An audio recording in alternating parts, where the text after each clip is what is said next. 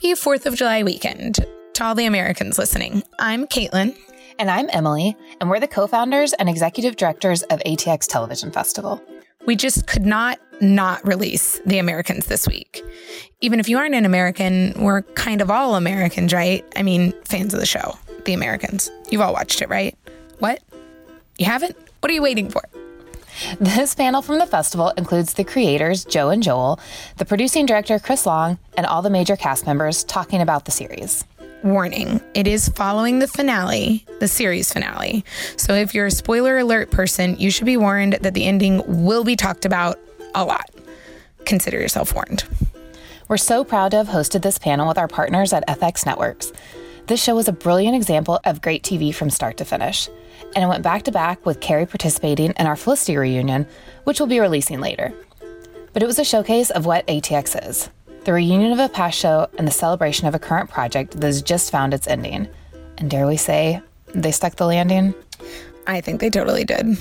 This Q&A closed out season 7 of ATX and truly was the end, the end of the festival and the end of the Americans. It was moderated by Tim Goodman of The Hollywood Reporter, and just before they took the stage, we played the train scene from the finale. You know the one I'm talking about? I may have gotten a tad bit emotional. Yeah, you did. And backstage with the cast, they were pretty proud of themselves for making you cry. Well done. okay, we'll shut up now and let you get to the goodness that is the Americans. Who's excited? I've totally been waiting for this. This is awesome. Uh, can't see that scene again because I'm going to cry, but I'm super excited to get into this uh, conversation. So we have a big panel. We have a, a lot of questions, a lot of stuff to get to. Uh, if they don't want to answer it, we're going to pressure them. We're going to make them give us answers. What a packed house. This is awesome. Okay. So uh, we want to start it off with executive producer and director who directed the, fina- uh, the season finale and the series finale, Chris Long.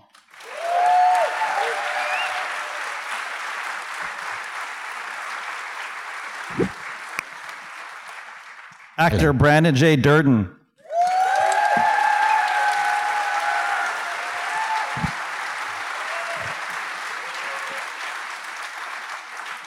Actress Holly Taylor.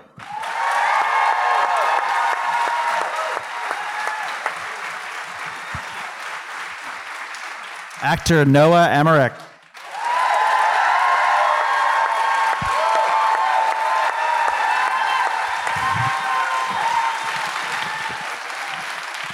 Actor Matthew Rhys.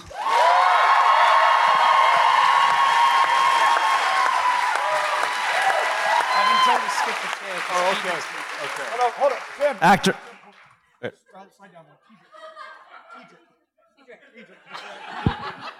Take two. Sorry. Sorry. You know, Henry, you know, Henry messes everything up. All right. Sorry, I messed that up. John messed that up. We're gonna blame, you know, we're gonna blame Henry because that's what we should be doing. Actor Keidrich Sellati.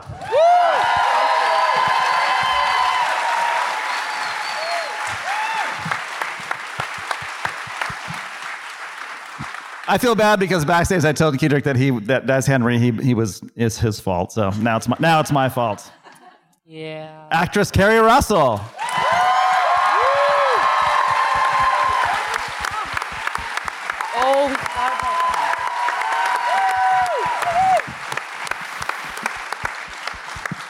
Showrunner and executive producer Joel Fields.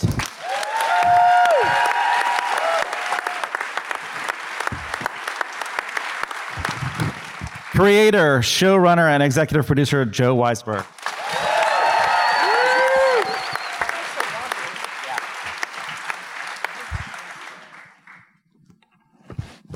Okay, we did it, or you did it, you guys.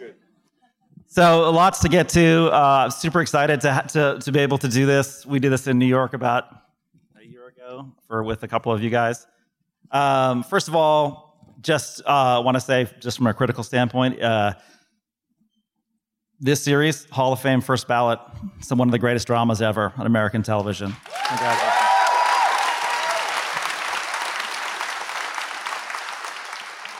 And as you know, super, super hard to uh, so much pressure in the last season, but particularly the season finale to sort of, as we say, stick the landing, and you guys totally did that.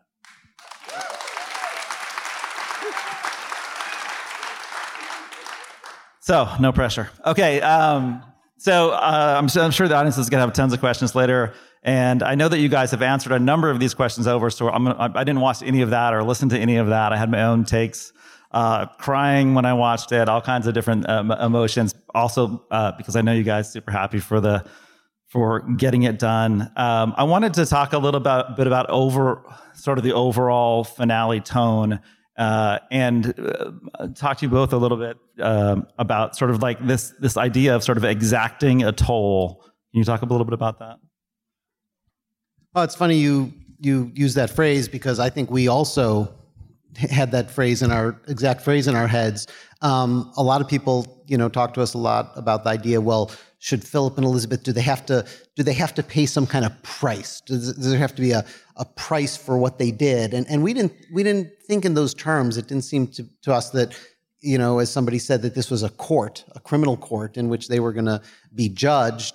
Uh, but it did seem that there was had to be some sort of emotional or, or, or, psychic toll for for what they had done, and that the place for that to play out was kind of inside inside their family.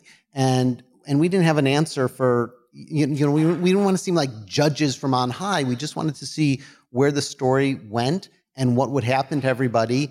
And we were sure that it was going to be tragic on some level and we just started you know playing out the playing out the different things and and where it took us seemed that the toll that took when you looked at them when you looked at Philip and Elizabeth standing there at the end and what had happened to them and losing their kids well that's that's a hell of a toll. What he said yeah.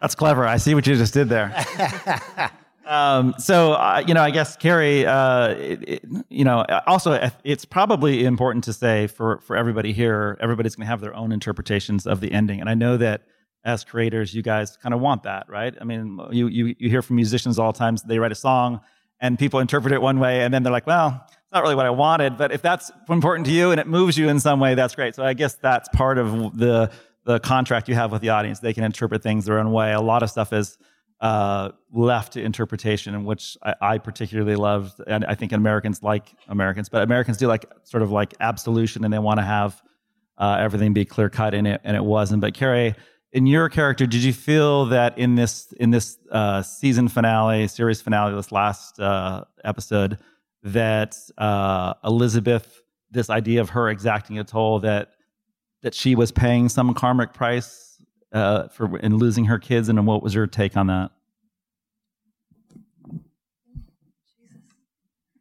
I'm gonna fall off this chair.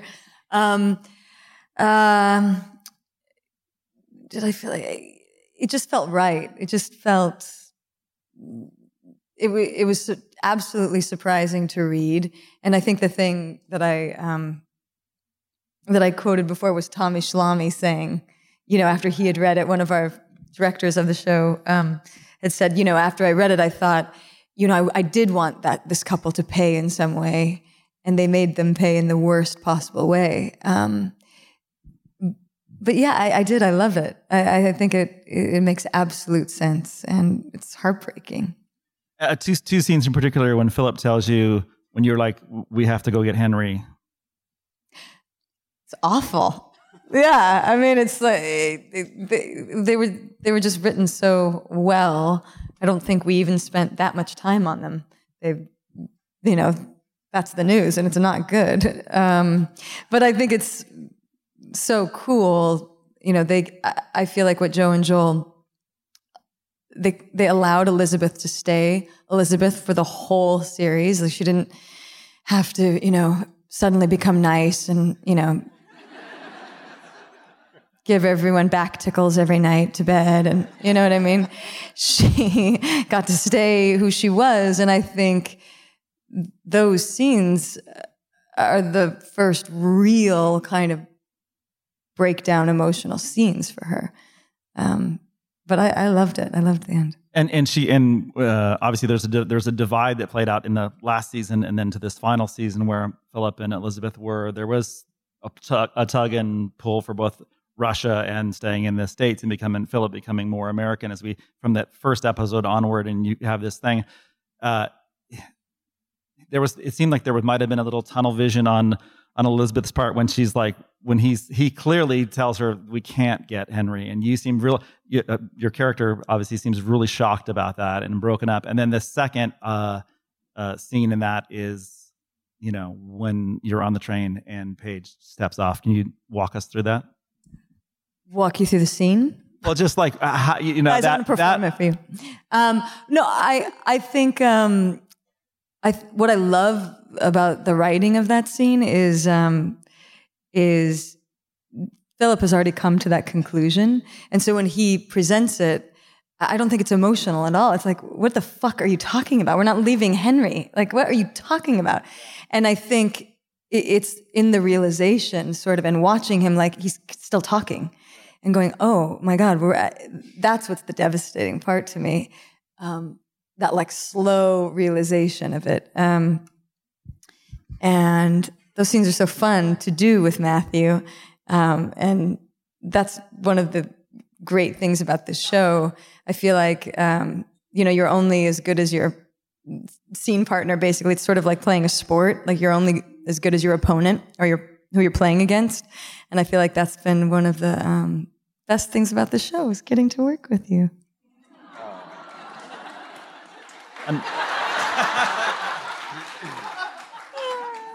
and and and for you guys when you when, when writing it what there was the i mean there's some parallels there. It's the you know she's she's completely devoted to mother russia from the beginning and ends up a motherless child. And at the end um there's some symmetry there. Uh w- when did you know paige was gonna get off the um, uh, train Well, somewhere around the end of season one, beginning of season two, Joe and I started took a long walk and had this idea for the end of the show, and it- wasn't exactly this beat for beat because a lot of that, a lot of the specifics were figured out, and the, the fact that it was a train wasn't figured out until we were really fig- writing the sequence itself. It was every other mode of transportation you could imagine, but that the notion of the two of them having made it back to the USSR without both, or at least without one of their children, is what came to us then. And as with all of our ideas, we were, we're big planners. We write them down. We had our big series document that we would always work from. And a large percentage of the time, those ideas would hold. A large percent of those, uh, t- the time, those would be triggers for other ideas. And then some percentage of the time, we would look and realize we just hadn't done something we thought we would do. And when we finished writing the script, we look at each, looked at each other with some surprise and, and realized that, that that original ending had stuck. Yeah.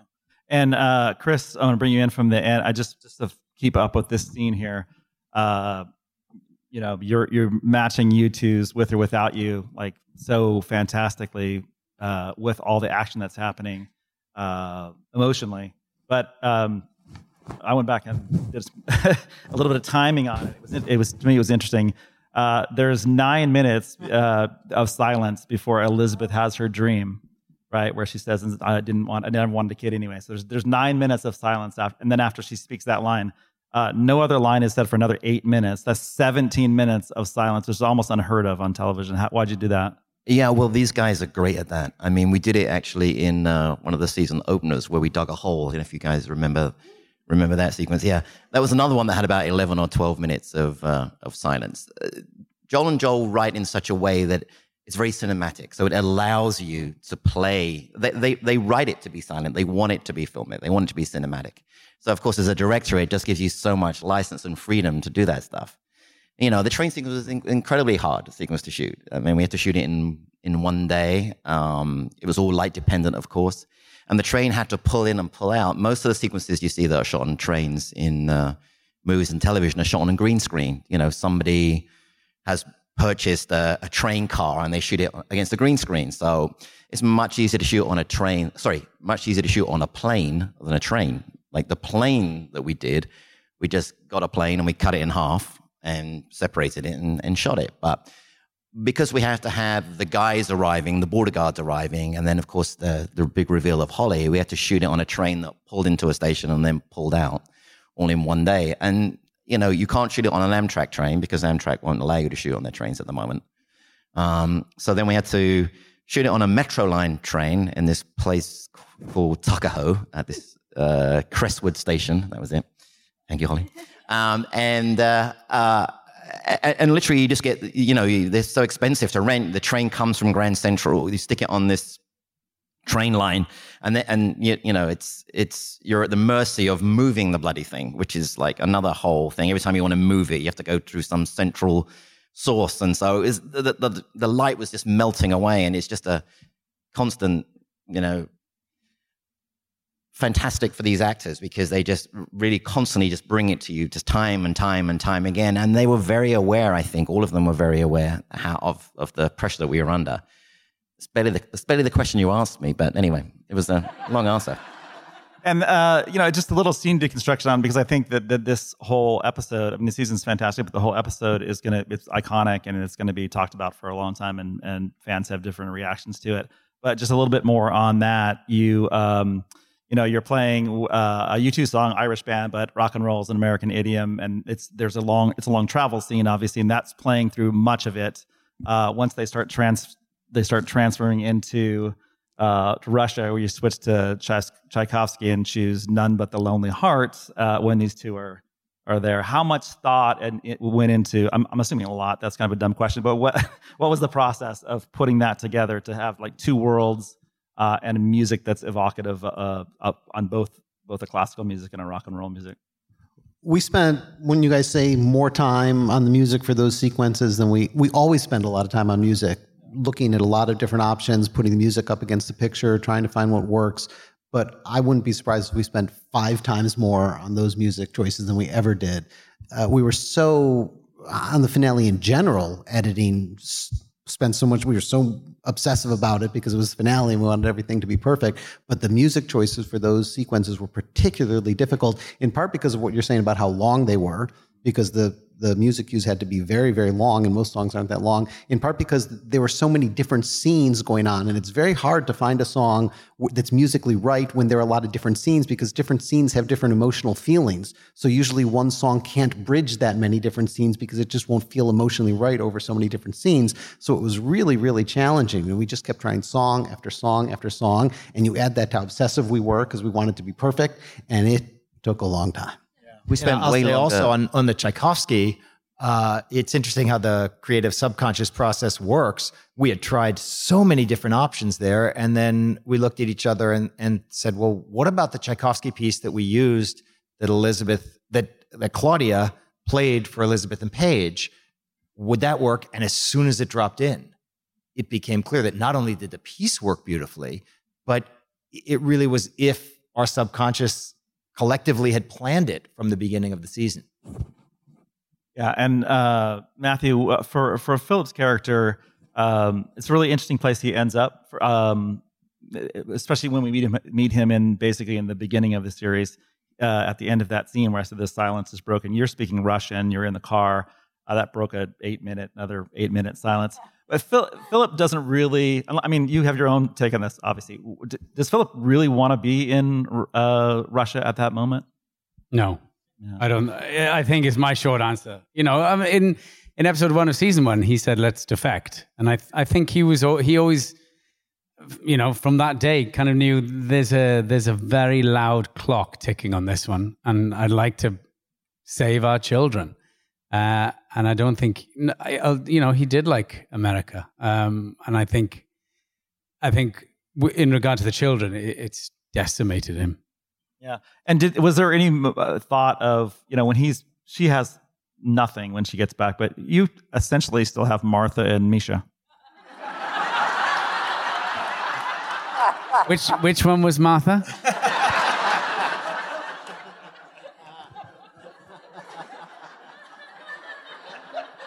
I also left a great, you know, a far, a far greater deal. I, I left a failed travel agency. I left a new car, a mobile phone, and a new suit that I never got to wear. So I think Philip's sacrifice was far greater, to be perfectly honest. And they, and they pull out car stereo in from uh, episode one. Yeah, who's Oh, yeah. where's that now? We should have had you bring that with you. That would have been a great beat. yes, yes, yeah, yeah. Just as you, we'll get used to it. Yes, we will.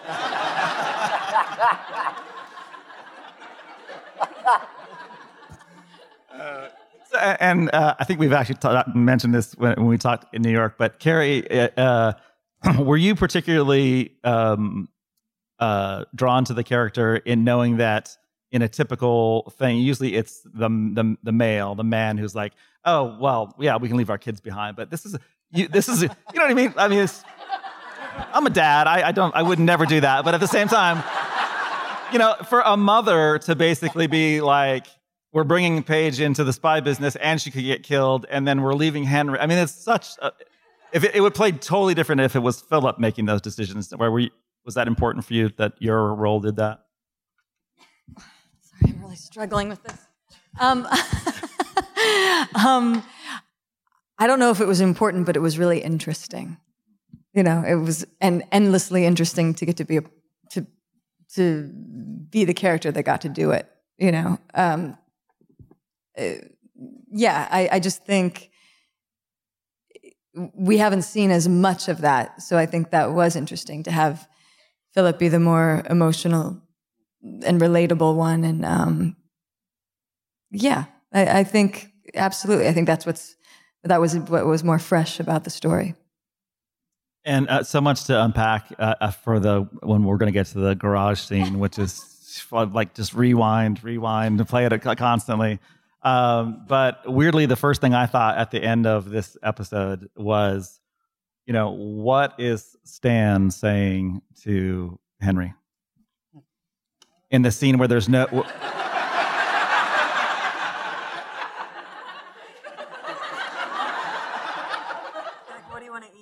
Yeah. Yeah, actually, You need to um, work on your slap shot. One of the things, one of the things that uh, he did say, like in real life, was you're not going to be allowed to eat any more food until you go home, and that was kind of devastating. Um, but you know, in all seriousness, um, what what was said was actually what was happening when we were when we were filming the scene. He actually told me, you know, exactly how Stan would break the news, like, hey, by the way.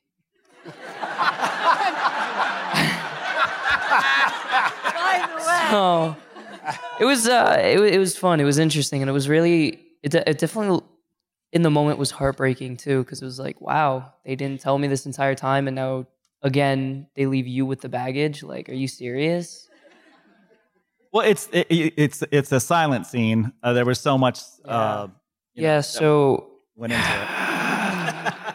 so what you saw was the silent part but before that we were we were talking for about five minutes i'd say like each time we we took a we took a uh, a take and each time he, he said something different but the the main thing was your parents really did love you they just they couldn't stay and they couldn't bring you with them Yeah, as I, th- I think as right, everybody starts to cry now. I don't, as as viewers, and and, and uh, they'll tell you uh, that's it's such an amazing scene because you can't hear what happened, and you've put Stan in this terrible, terrible situation, right? Where he's like, "Let me tell you the truth about your parents being, you know, Russian spies, and oh, by the way, I'm now adopting you, basically." That's bad news. Yeah. Stan's not a great cook. Uh, yeah, I mean, in terms of, I guess it's been answered. I don't know, but I feel like what was said was what you saw. Uh, it's, I'm always hesitant to sort of write outside what the writers wrote. So it was written as as you saw it, and I feel like that's really beautiful writing. Sometimes it's more important to see what's happening than to hear what's happening, and that was one of those moments that felt appropriate. Uh, so that's that's what we said. Uh, well, that brings up a good point for for the actors too. It's it's you're allowed your own. I mean, they're telling you things, and and there's the subtext is sometimes maybe explained to them. Maybe it's maybe it's not. Maybe Chris doesn't explain it as well during the directing, but open to interpretation. Um, tell us about the, the the scene in the garage, which is again, I keep saying this word, iconic. Stan has basically, it's like all everybody had to we had to see that scene, and then it plays out in ways that can be interpreted many ways. So how did you interpret that scene? Was were the Jennings playing Stan, or did or, or does Stan believe them? He's you know, there's it's very tense. Yeah, I mean, again, I would sort of not to be coy, but I feel like what you saw is how I interpreted it. Uh, and you know, I'm always hesitant to hear actors talk about the meaning of a. I am no more qualified to speak about what Stan was doing than any of you who've been with our show for all this time and know these characters. Just because I happen to play him, I don't think Noah Emmerich is any more authoritative, although it would be misinterpreted as such, I think, if I said something declarative in that way. So I feel like hopefully what I felt is communicated through the work. And I feel like that's the best way I can communicate what I felt. Uh, and I leave the words to these guys. Did you feel that like that? Did you feel that Stan was having a, a moral quandary at that very moment? Uh, that seems probable. There's also like a slight level. I, I, I maybe I've also been so trained by these guys for six years to not talk about anything that I feel like I'm gonna I'm gonna get zapped if I say anything that's out, uh, that's too outside the box. Yes, like you've you've spent six seasons of them saying don't give away any spoilers. Well, it's over. You can actually do Stan, whatever you I'll want. Tell you what. Stan really. there's there's a moment in that garage scene um, where weirdly, and I, I would you talk to you guys about the writing. When Stan comes down, it's it's super tense, uh, but then Stan randomly just says, "Hi, Paige." Tell me about that choice. I loved it too. It's a- uh, That's the truth. He's like, no, I want to talk to you. You're Yeah. gonna Yeah, maybe. I it's funny. We, you know, uh, we spent a lot of time on that final script. More time on that final script than any other script on the Americans. We spent more time editing the final scene than any scene, but we spent more time writing any scene uh, on on that scene in the garage. We we wrote it and rewrote it and rewrote it and rewrote it, and I don't think we knew that we had it until the day. Well, maybe the day before the read through. I think we felt good, and it really was the read through that made us realize we were going to be okay, because when we got to a place where we thought the shape and and of the scene was right, and then we heard these actors take it around the track at what for them was 80%, and it worked great, and none of them spun out. Uh, it was an indication that would hold together. But that moment, that hi Paige, it came from us. We kept rewriting the opening of the scene because the question of how how would Stan greet them, and I think what we were looking for was something that, you know, on the one hand, he's a professional FBI agent and he has a lot of experience interrogating people. But in this case, he s- brings all of that experience, but he's also off his game and he has to, and he's in control. He's being controlled by his intuitions too. And his, and this relationship is really what's going to inform the scene. The relationship that we've seen over these past six seasons is what's going to drive the scene much more than his experience as an FBI agent. The experience as an FBI agent is the thing that's going to keep him from getting shot or hurt in the scene. That became clear to us pretty early on. But beyond that, it was the relationship that was going to inform how everything played out. And in the writers' room, when you're making those uh, decisions on on how to spell that out, I want to talk to uh, Matthew. So, Matthew, do you believe that uh, that Philip is trying to spin Stan, or is he really being honest and when he talks to him? I, I think for the most part, he was being honest with him, and the, and uh, obviously in Philip's mind, his his kind of mandate in that moment is to get them out of the garage. So there are moments I think there's an infusion of l- that's lending itself to trying to get them out, but for the most part, I played it as as honest and sincere. And um, w- and then when you said to him, "I wish you had stayed with S," that seems kind of a burn almost. No, no, no. I think it, again he's sincere in that moment because I think he, he's trying to. I think he's trying to appeal to his. He's trying to break down the FBI wall in that moment and and kind of appeal to his human nature. And you know, if, it comes across as a burn, I'm I'm sorry. well, there, I wish I knew how to quit you. and that and that's quick and that's quickly in that scene followed up by uh, I, I think it's open to interpretation but it's I, I, my interpretation was he was actually trying to be helpful when he said oh by the way renee might be one of us i mean do you think that's he's trying to totally fuck up stan's life and his nightmares I think that's uh, pure love, you know. It's funny. I, I heard some people comment like that was that was mean of him to do, or how could he leave you with that? That's the greatest gift he could. He, I mean, if if you think about it logically, that's treason for Philip to do. He he's he's he's potentially unveiling an agent, maybe costing her her life for Stan's sake.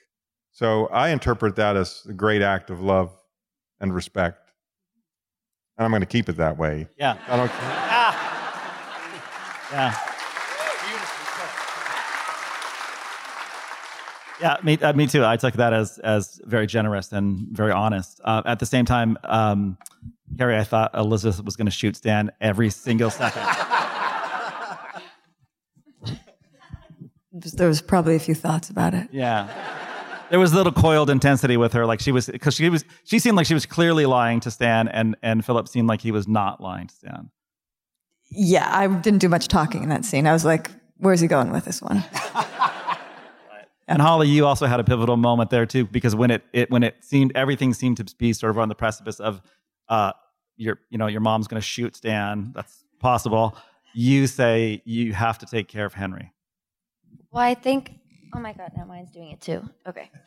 I think uh, for that whole last episode, my main priority is what's going to happen to Henry, and I know that Stan is really um, like his best friend in a way, and kind of like his second father, you know. So I think that I knew that Stan was the most bulletproof way that I could make sure that at least someone could try and protect him. And that was really the best effort that I could put in if I was really going to go to Russia in that moment. So that was my priority. And again, as a reminder to that that it's over. You don't have to protect these guys anymore. You can do your opinions. You're not giving away any spoilers. Everybody here has seen it. um, w- when Paige got off the train, how did you how did you interpret that, and what what her her motivation for getting off?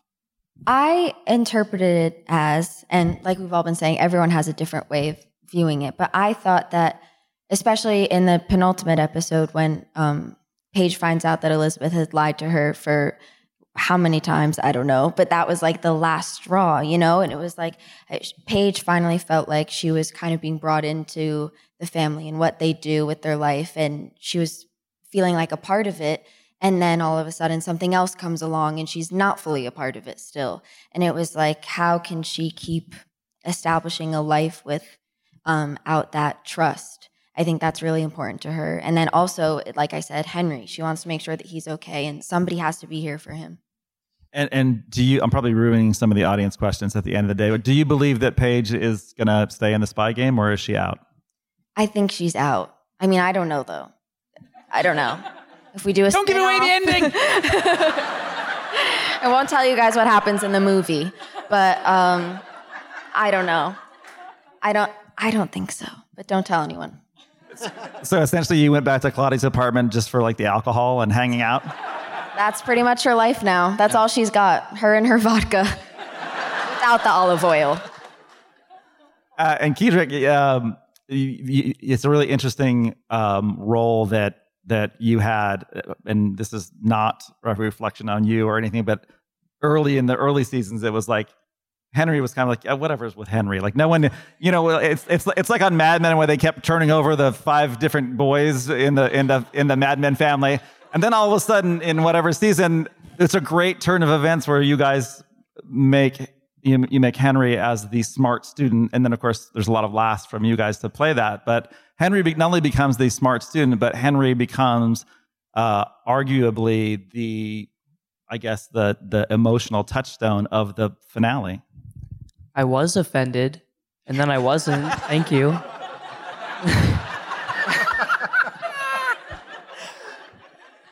I mean, yeah, yeah. Um, I I totally agree with that. Actually, I think that in the beginning he wasn't. He didn't seem very important. Yeah, he was the younger son that was kind of annoying. You know, made stupid faces, whatever. Decided to put ice cream on his face, stuff like that. Uh, but the longer the show ran, the more like the more depth he got, and the more that came out about him, like the fact that he was having the he he had the hots for. mi- A what? Finish that sentence, boy. uh, right, and then that he was smart, and then that he wanted to go away, and then that he wasn't allowed to go away, and then that he went away anyway, and then at the end that he was the last one left until Paige came back. You're welcome. No. I saved you. How dare you? Where? I got off that train for you. Hey, last time I remember I saved you from creepy guy. Oh my god. He did. He always holds that against me. Uh huh. Even if I peed my pants, okay? Oh my God, I think we found our spinoff. I saved you from creepy. There you go.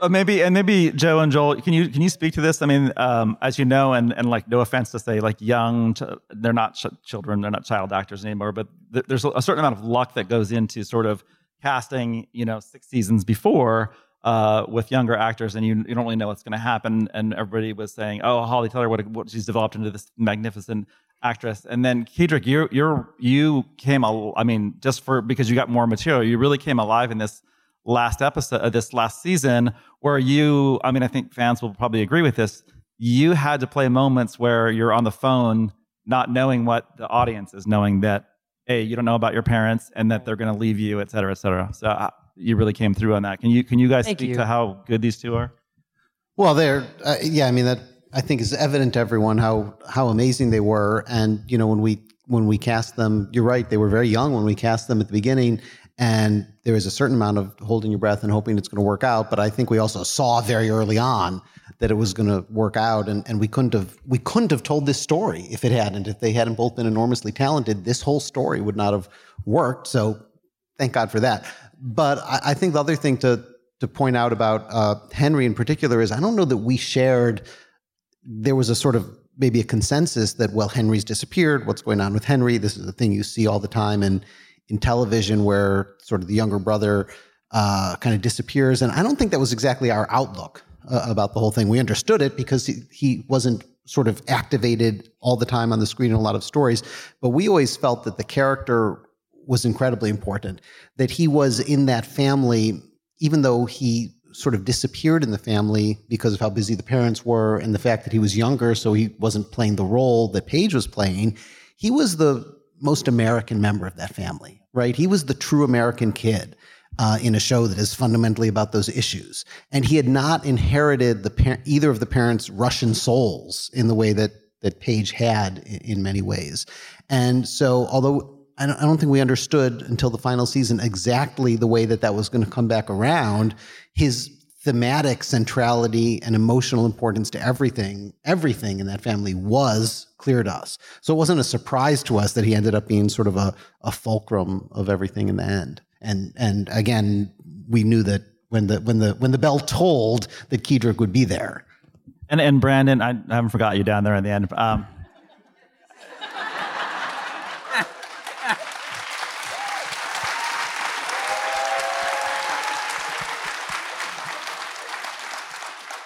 Tell us what it's like to play the most frustrated FBI agent in history of television. frustrating. no, it's um, it's it's so well crafted, and it's um, it was a real opportunity to see how how slowly and how swiftly the wheels of justice turn. Um, this this show, w- at which I take my hat off to to the writers, stay consistent in that it was a high speed car chase that had to obey the speed limit the entire time. So things could only happen as fast as they could happen. And sometimes it meant slowing things down and speeding them up. And so um, processing the information through the FBI standpoint was, um, I, th- I think, one, one thing that we saw in Aderholt that the writers developed over the years was someone who, who had the temperament to be patient with how quickly or how slowly that information came in and but could make quick decisions and necessary decisions to um, to be effective and I think he was pretty effective. I, I like to think of him as the uh, most competent member. we needed we needed a uh, kind of you know more grounding for the show, and that's what Aderholt was for me. But he but he literally gets zero satisfaction. I mean, he gets married and he has a kid, so he has a. I think he's getting satisfied, uh, you know, other places. He gets a Became the promotion. boss. You know, you know Dennis caught no one, right? What was that? Dennis caught no one at the end, right? No, um, but you know, we have, um, in, in in in essence, we we did right. We busted up Yeah. a uh, a, a whole network, right? I mean, they, we we have at least three less illegals than we had, and if it weren't for Dennis, then they they could still be you know wreaking havoc. And Noah, when did you realize that that your character, um, which is ob- he's obviously very smart, he has the unenviable task of these spies moving in next to them, um, that he has what is I think sort of this. There's something lacking in his. Uh, he's he needs to be loved in some way. He needs to have an emotional core, and uh, you know he loses his wife. He's going to S. Philip's his best friend, even though he's a spy. Um, and now maybe Renee is uh, a spy as well, and she's loved him. And there's going to all be all this doubt about whether. And there's again uh, the scene at the end with um, uh, with or without you. You're looking at her sleeping, and is is he ever going to know if Renee is a spy or not? Tune in next week. Uh, uh, it's hard for me to imagine Stan letting that lie. Uh, I think he's pretty shattered at the end of this moment of his life, like this story here. He's, I don't know what he's equipped or constitutionally able to do, but it's hard to imagine him letting that be. Uh, and I, I- I need the writers for anything more. Well, and, and so Joe and Joel, okay, you add to that a little bit. I mean, there, we talk about intentionally leaving things um, open to uh, interpretation. Is Renee a spy?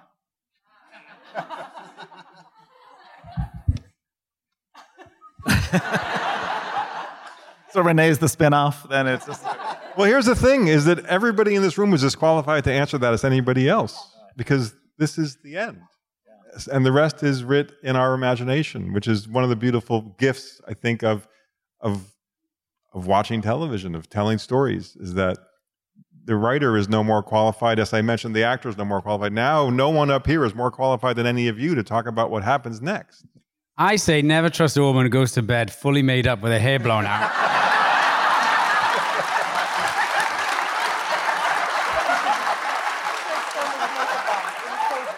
Now you tell me. Told you in the garage. You, you should ask them with a show of hands if she's a spy or not. Just ask them. and uh, Keri uh, uh, and and Matthew, I'll give you before we turn over to the audience. The uh, you know it's it's a it's a spy series, but really it's a series about mar- a marriage. So um, six seasons of playing that and being able to to go from being totally disparate um, young Russians who don't know each other and thrown together, and then all of these things. How was that working working it out? And obviously, you two um, um, had a meet cute on the set, and look at you now.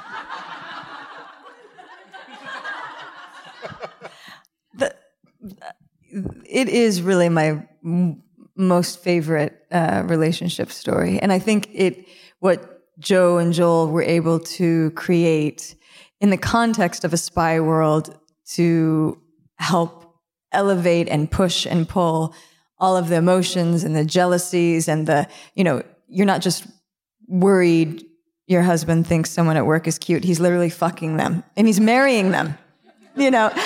And um and you're doing other things and you know it's it's like a fantasy world for every fear and hope hopes being sexy disguises um, you know what i mean it's for marriage and it was such an interesting metaphor for it so i found that really satisfying uh, as a world to um, like read uh, as a story and it's so fun to to be a part of um, and uh, I don't know. What do you have to say? I agree. It was, you know, it was like a, it was a relationship under um, under microscope. You know, it was magnified, as Kelly said. Everything was times a hundred. So to, to to play that was incredible. But the kind of the the the where we arrived in episode one, season one, the what had been set up was so so incredibly interesting. That you go, oh my god, they've been put together, they've been made to do this.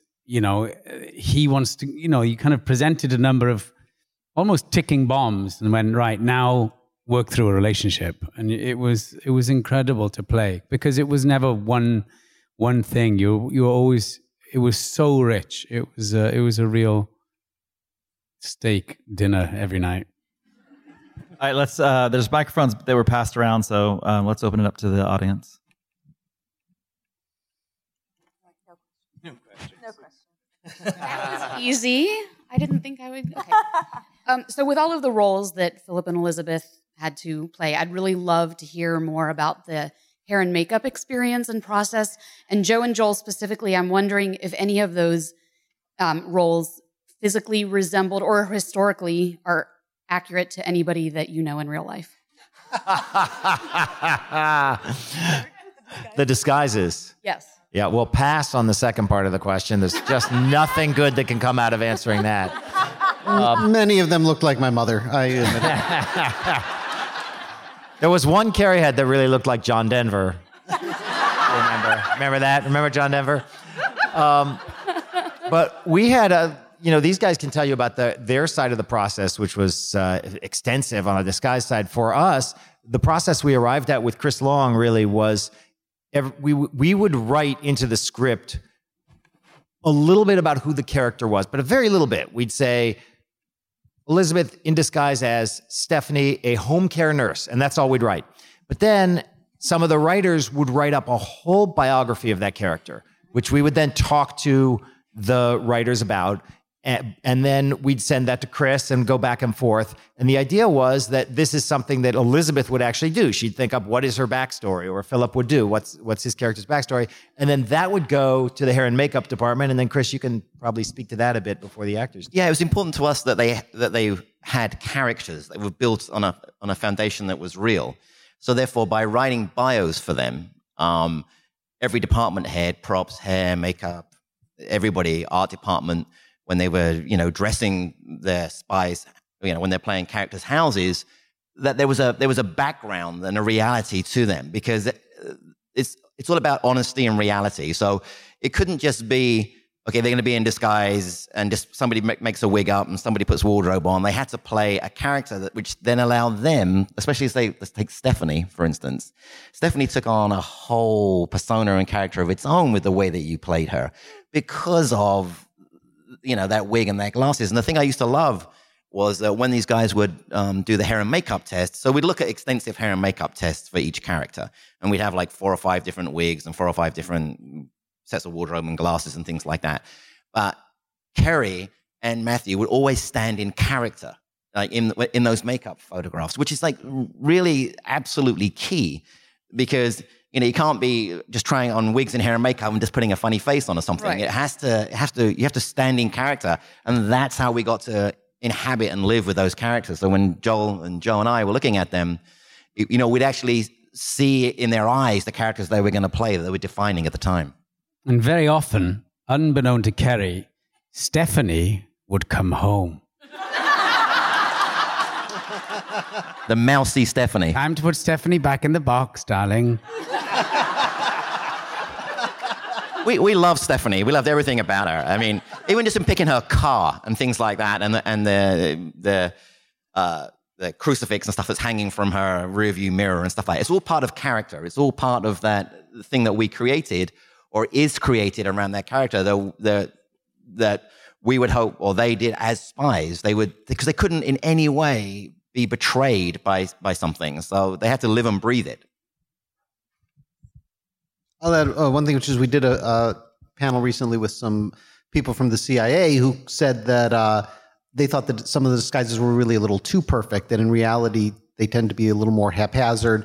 But on the other hand, we got a book of uh, pictures of disguises the Stasi used, the East German intelligence service, throughout their history, uh, color photographs of that they had kept in their archives, and it was absolutely shocking how much these looked like our disguises. I mean, you could have picked a few of them, them out as looking exactly like we didn't model them on them, but that's just what they looked like. So we think they were pretty accurate in a lot of ways. We just start to recycle them in the end, and we did that because we just felt that they wouldn't have this endless wardrobe of like wigs. It's just like this infinite choice of like forty wigs. So we did start to, if you if you look certain wigs and certain outfits and certain things were, and in fact, I think Matthew saw wore some of Keri's wigs sometimes. Right? Yeah. Did we wore vice versa, yeah. We felt they have a set of like ten wigs, and we try and figure it out from there. Go ahead. Um, you know, for so long as you mentioned, Elizabeth stays in that character and, and very devoted to Russia. But there are a few times throughout the seasons that you see her kind of come out as a person. And one of those times is when, you know, she befriends the Asian woman, but then has to kill her husband. Um, and then at the in the last season, when she is um, also befriends the sick woman, you see her kind of taking on drawing, and you see her kind of doing some of the drawing on her own. Is that intentional to kind of give the audience a glimpse into kind of who she is on, you know, not in terms of being so dedicated and kind of as a quote unquote real person, I guess? Well, um, well, to us, she's always the real person. And the dedication doesn't have to go away when it's pierced by other aspects of her humanity. But those, but one of the things we liked about both of those relationships, the Young Hee relationship and and the one with Erica Haskard this season, was that they got to shake the core of Elizabeth and challenge that determination. We don't think she ever let go of it, really, but maybe that's part of what made it so interesting to to see it get rattled a little, uh, to see little fine cracks appear in that exterior of hers.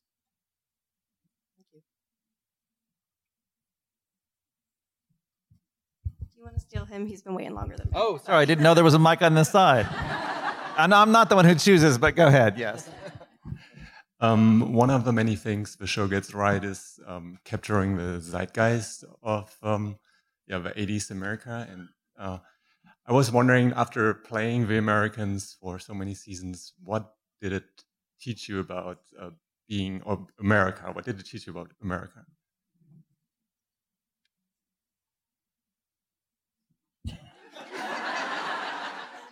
Parents uh, paid attention to their kids a lot less. The right amount. Right, that was better, wasn't it? I mean, we're both we're both children of, of the '80s, and and it did it, it caused us to harken back a lot, as Keri points out, to what was actually better back then, which was a lot of things like not being glued to your cell phone, you know, 24 hours a day, and and just the way that all of our brains seem to function better without the all the technology and the you know the the lack of complete the obsession with what your kids are doing 24 hours every single day a lot of things we look back on as better I, you know we really focused on that There were there were a lot of bad things. no bad things Keidrich Oh, there were bad things. what was bad Okay, so bring it on come on Video games were so much worse. Actually, no, I liked graphic. them better back then. Oh, then. really? Yeah, they were more fun. But I will tell you what was worse: the fashion. Oh no! True. Edric Wearing- we're, we're still struggled wearing with the same some of those. clothes. Wearing Edric those- struggled with Ed- high waisted jeans. It'll be back. It'll be back. Wearing mom jeans was the worst. Why are you wearing your mother's jeans? Pervert. And also acid wash jeans. Those were always so so much stiffer than jeans now. And That the was bad. The wool sweaters. Oh god. I would always have to beg for like a white t-shirt just so I wasn't itching They like scratch your 24/7. skin. They do. It's like they want you to be hurting. Yeah, they they want you The eight Yeah. like wanted you to suffer. They're like, Yeah. you're not going to be able to breathe in these, and you're going to have rashes all over your body. Yeah. Yeah. I'm glad you're getting an insight as to how hard an actor's life really is. You got to suffer for your art. Um, I know that music was such a huge part of the show, and something that specifically stuck out to me was the use of Peter Gabriel. Um, specifically, "We Do What We're Told." Uh, so I would just love to hear more about how his amazing lyrics kind of fit so perfectly into the show.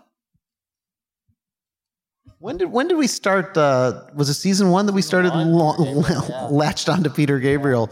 Uh, and did we actually correspond with him at one point? We did, yeah. At one point, we exchanged letters with him, which was uh, at- at one of the sh- highlights of the show for us because we just reached out to thank him, and to, to our great, great surprise and glee, he responded with a really classy letter. Um, w- I, I think both of us grew up as huge Peter Gabriel fans, and he's just such a brilliant artist, poet, and being able to, you know, you collaborate with these great musicians, but you but you never connect with them. And it was just incredible to have that continuity over the course of these seasons. And that sequence with You Do What You're Told was a very tricky one for us because we had Elizabeth doing a scene. There was there was a lot of dialogue with the Russian there. And we found I, I think Chris, you found this in your director's cut that just allowing the, the music to overwhelm the scene worked, and we were lucky because there were subtitles, so we could just sort of ta- allow it to take over. You want to talk? Yeah, it was a, it was an incredibly important scene because the information was was very important. But we actually had two very long Russian scenes back to back, and we were very aware of that. And there was no way to to split them up any further in the story. And so um, we found we found this way. It was what was really interesting about the scene because Keri had a few lines in Russian was just Keri listening actually because that was where you were invested. You were absolutely invested in in the way this was was hitting Elizabeth. And then uh, actually it was our editor Amanda Pollack who first put that uh, that track in, and suddenly we just realized that the that the we do what we're told was fitting so well, and we just doubled it uh, and looped it several several times. So it sort of went from this background piece of score to sort of co- commenting on the narrative, which we don't normally do, but it really works in this case. And then we then we eventually actually added a scene where we had her look at the hill in the in the aircraft toilet. Do you remember? Which wasn't in our first cut. But mainly, I think because we sort of loved the way it was playing out. It was a real good punctuation point to it. But it was uh, it's interesting. Look, just going back to without with with or without you for one second. We spent a long, much longer editing the music than the picture, right, guys? I mean, we the picture didn't change that much from the first editor's cut, to be honest. Um, but we spent a long time. Or once we we tried several several tracks, as the guy said, then we started sliding the picture around to fit the music. But it's sort of a chicken and egg situation with these things. Um, but credit has to be given for sure to our editors who who really were terrific at at and understanding where we wanted to go with it. We're getting the wrap up sign here, so I know that everybody has lots of questions. And uh, again, this is things will be open to interpretation. People will be talking about the Americans for a very long time. Can we Uh, can we do rapid fire with these three people who stood patiently? Yes, we'll do rapid yes. rapid fire. Matthew says we can do it. We can do it. I don't have to. Just rapid fire, rapid fire. Here we go. Rapid fire. Start right here. You've been waiting. How long did it take you to uh, get the Welsh accent perfected? I think it's brilliant. Still working. Still working.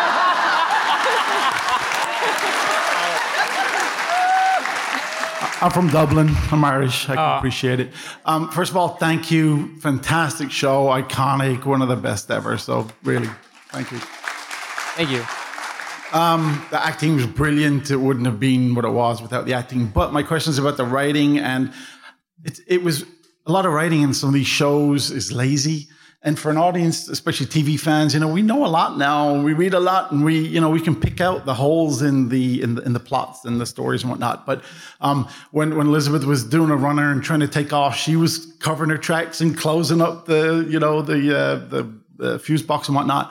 Where did you guys get the uh, you know, the research from to get so precise and so specific about some of that stuff. I thought it was amazing that you you didn't leave loose ends, you didn't leave gaps, and that made it all the more believable.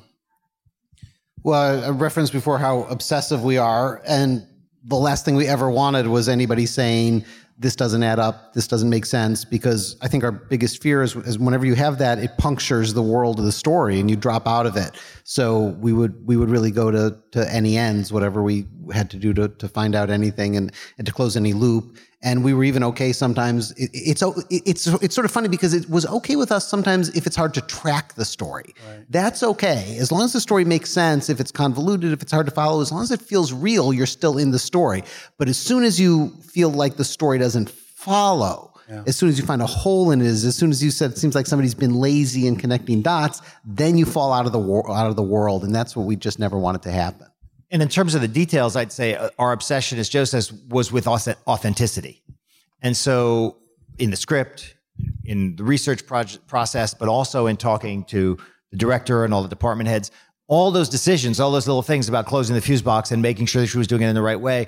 By the time we got several seasons in, everybody knew how obsessed with authenticity we were. So uh, the, these were all questions that were asked during the prep process and dealt with on the set. Amazing. Thank you. Thanks. And quickly on these over here. In the garage when uh, the confrontation happens and Stan's like, You made my life a joke.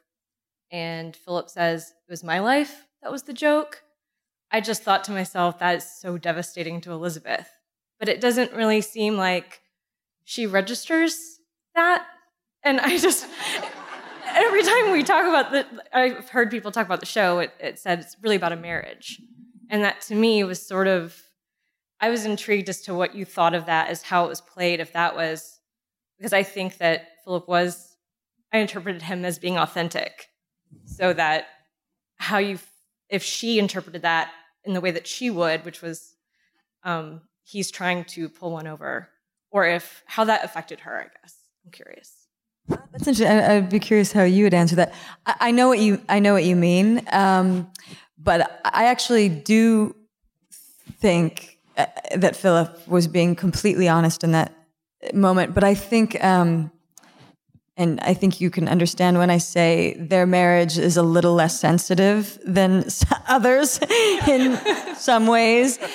So I don't think she's going to go home and cry about that one. But. Um, but in a way, I think to speak more to that, I think what they have, I think I would argue no one else has. Do you know what I mean? They know each other in a way that no one else in the whole world will ever know each one of them because they're the only ones doing this crazy, weird life. So I think that glue supersedes him saying my life was a joke. I think she understands what he's saying because she feels that. That's why she said, "Get out of it." Your life, th- his life, it was a joke to him. I'm, I'm sorry you misheard. I actually said my wife is a joke.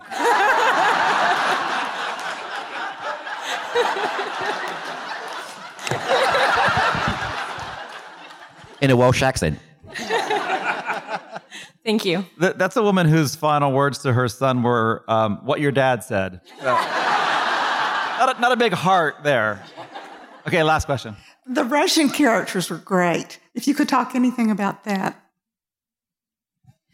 Briefly. Fro- fro- Briefly. I- I'll quickly say that from the beginning, it felt important that this show was an American story and a Russian story. And even though obviously most of the audience was going to be an American audience, we hoped that people were going to watch it in Russia too, and it was going to have a, a Russian audience as well. And to just in a way try to not just have Russian characters, but have them be have their own world, an important part of this fabric, not just a side story, but just a fundamental part of what the show was and writing those characters developing them making sure they was they were authentic making sure the language was translated properly making sure people watching this show in russia would feel that those characters were accurately represented which of course hopefully would feel that way to an american audience too so everybody everybody involved with the show put the same care and thought into everything with those characters as with the american characters Пожалуйста.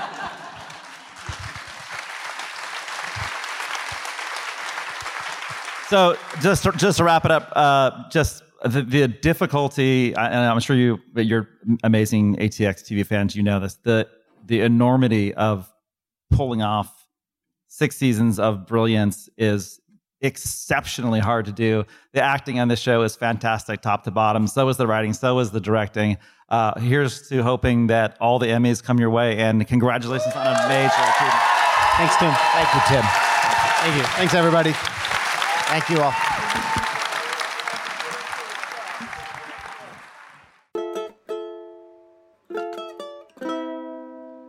Thank y'all for tuning in to this live release of our ATX Festival panel.